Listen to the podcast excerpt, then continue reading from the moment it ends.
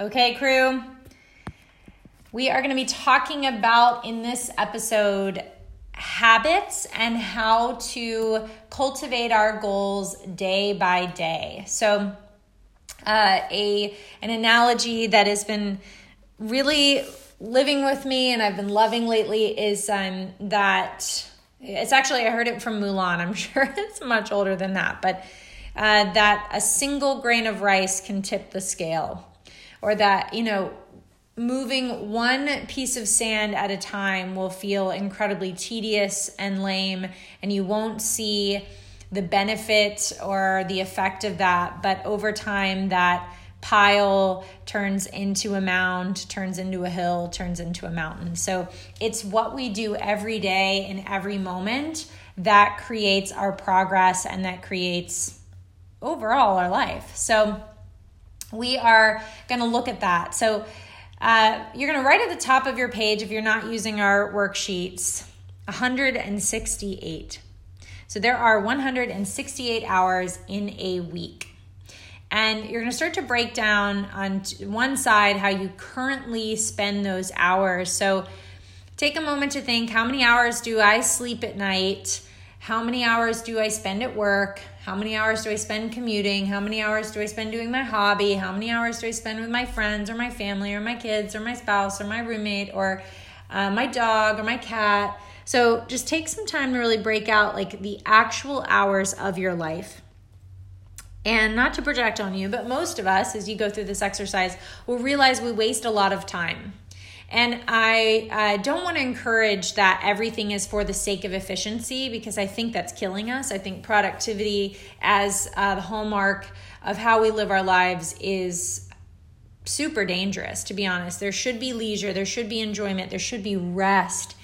And just notice if you're even allowing yourself space and time for those things, or if in that time, you're actually just binge watching Netflix or you are um, cruising on your phone or whatever that idling habit you might have where you could you could use that time to give yourself rest or a break or you know, read or something that might benefit your soul more than numbing out, I guess. So write out how you think you're spending your hours now. And then on the right hand side of that, how do you want to spend your hours? Are you working too much? Did you write down 80 hours and you're like, ooh?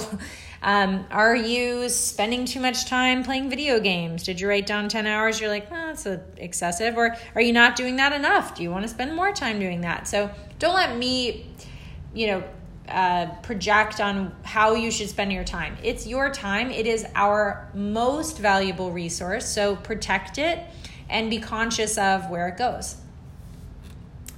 So once you've written through that, we're going to create our daily rituals. So Joseph Campbell says, How do we make something sacred? Simply by drawing a circle around it.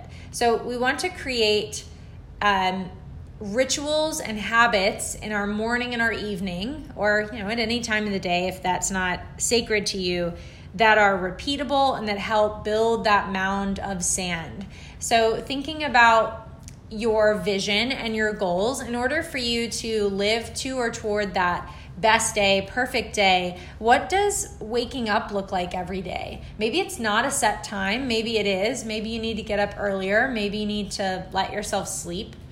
Sometimes I'll start this actually from the evening routine and then do the morning routine because how I spend my evening will will definitely affect for me how I get up, what time I get up, that kind of thing. So you're going to write out your morning and evening routine and make sure this, you know, reflects your values. Like, how does this show that you are living intentionally every single day? Do you get up and eat something that makes your stomach hurt right now? Like maybe you need to invest in um, looking at what you're eating and drinking, how you're eating and drinking, when you're eating and drinking, or you know, your sleep routine, or if the first thing you do in the morning is not roll over and kiss the person next to you if you have a partner or a spouse and you check your phone like is that how you really want to begin or end your day maybe it is but think about all the little things that create that mound of sand or that single grain of rice that will tip the scale and start to craft your perfect start and end to the day because that's really going to change how you approach and how you uh, remember that day. Um, and then we're going to hop down to make our to do and our to don't do lists. So it's just as important to know what we don't need to do as much as we do need to do. So the to do list is anything you know that makes you feel successful or prepared to live in alignment, to live closer to your goals. So for me, I call it my Martha Stewart hour. I try to have one Martha Stewart hour a day, which is where I tidy and I organize um, which just makes me feel so good. It makes me feel so balanced. It's part of my evening routine. And when I do it, I just feel like I can go to bed with a clear head. And if I don't, I kind of feel like a loony toony. Um, so that would be on my to do list. My to don't do list is scrolling my phone for an hour at night. Um, sometimes that's nice, and sometimes it's a nice release. I'm not um, shaming it entirely, but for the most part, I'm doing it and avoiding things that I really want to do read, get some good rest, spend time with my family. So, craft your daily to do and to don't do lists so that every day you know what you are aiming for and what you're not aiming for. Um, and then, what are your daily mantras? So, I can't remember if I mentioned this in the other episodes, but you know, goal setting is really not about the goal. It's actually about the journey. The goal is just a, a means to an end the journey is what's interesting. And so, this Bill Gates documentary that I keep speaking about, his mother says a quote, and I, I don't know if it's actually hers or if she quoted someone else, but she said, Ultimately, it's not what you get or even what you give, it's what you become. And we are the sum total of our thoughts. We are what we think about. Joel Osteen says, Whatever follows I am, you become. So if if you're saying to yourself all the time I am tired, I am frustrated, you will absorb and become that more and more. If you haven't seen um, Frozen 2, spoiler alert, there's a big thing about how water has memory and they've actually shown that you know, when you speak to water molecules with love and affection, it stores that. And when you speak to water with hate and vitriol, it stores that and it will change the way that water behaves. And we are uh, something like 70% water. So the way that we speak to ourselves, the way that we think actually quite literally affects how we become.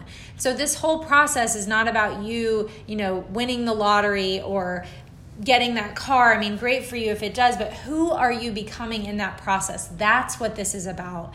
So, as we return to the mantras, which we talked about in an earlier episode, they're really what behaviors we want to sustain or change. So, you know, if I go around saying, I'm not enough, I'm an idiot, I'm going to become those things. That's that's going to, I'm going to fulfill that prophecy for myself. So these mantras have to be the things that you want to shift or maintain in yourself.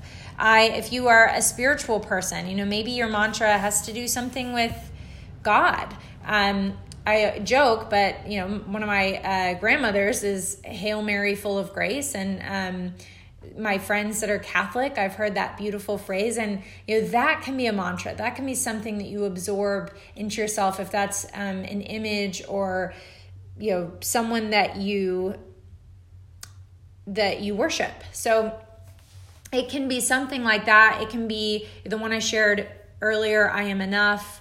Um, it can be any of those things. So Think of something that you want to maintain or change about yourself and how you're going to shift your thought process and how you're going to start to shift that behavior through how you think.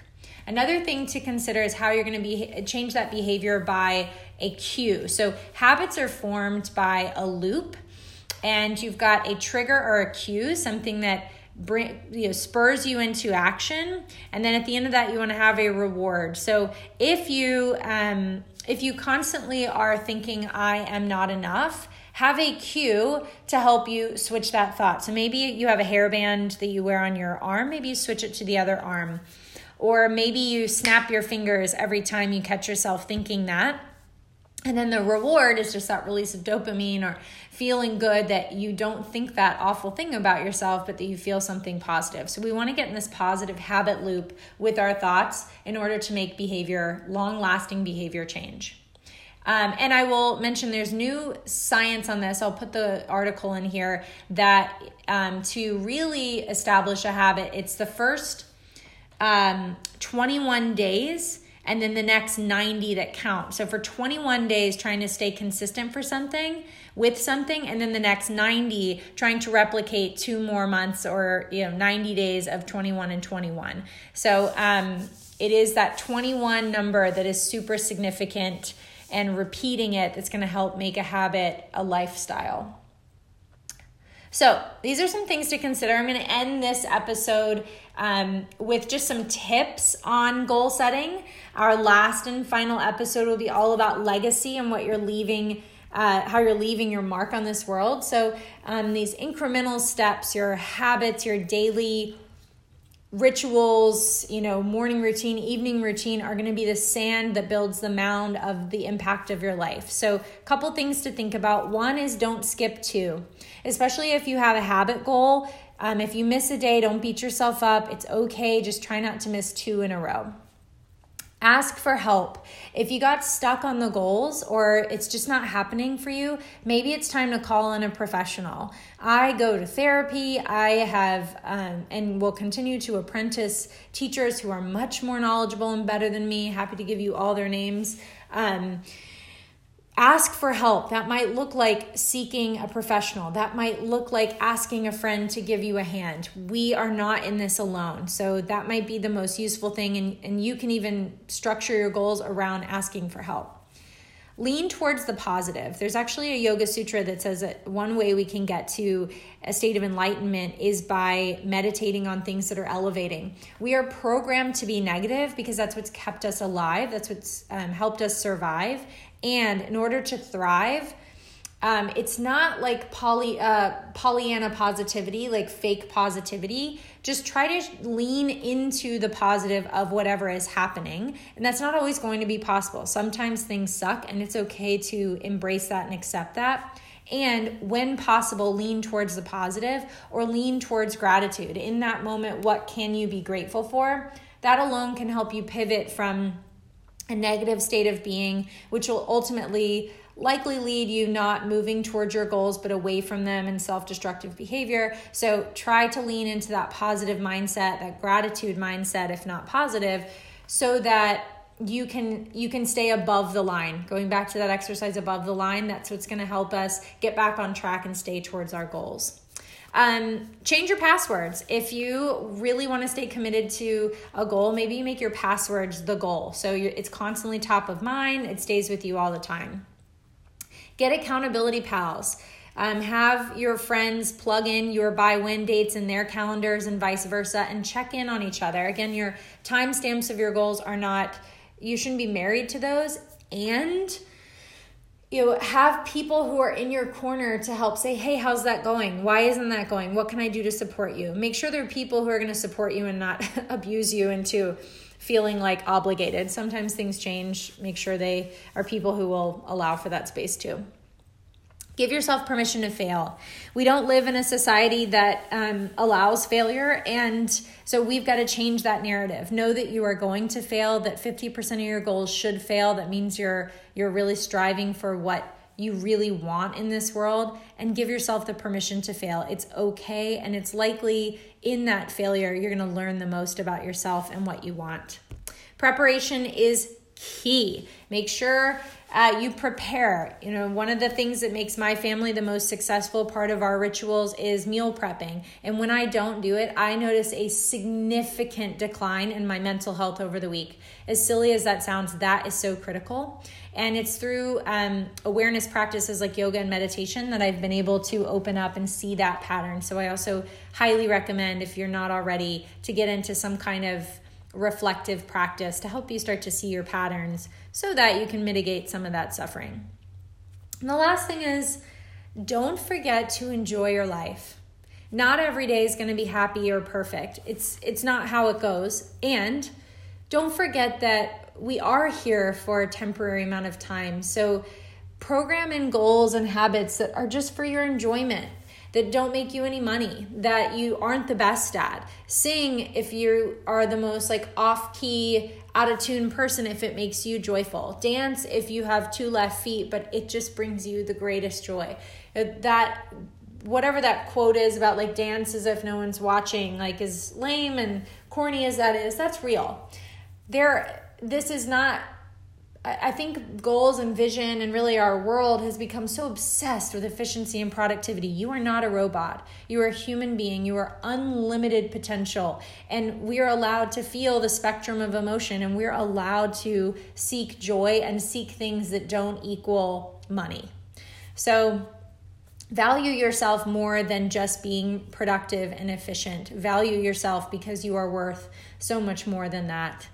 Uh, I hope these are helpful. Our final episode is coming up, and we'll be talking all about the legacy you want to leave behind.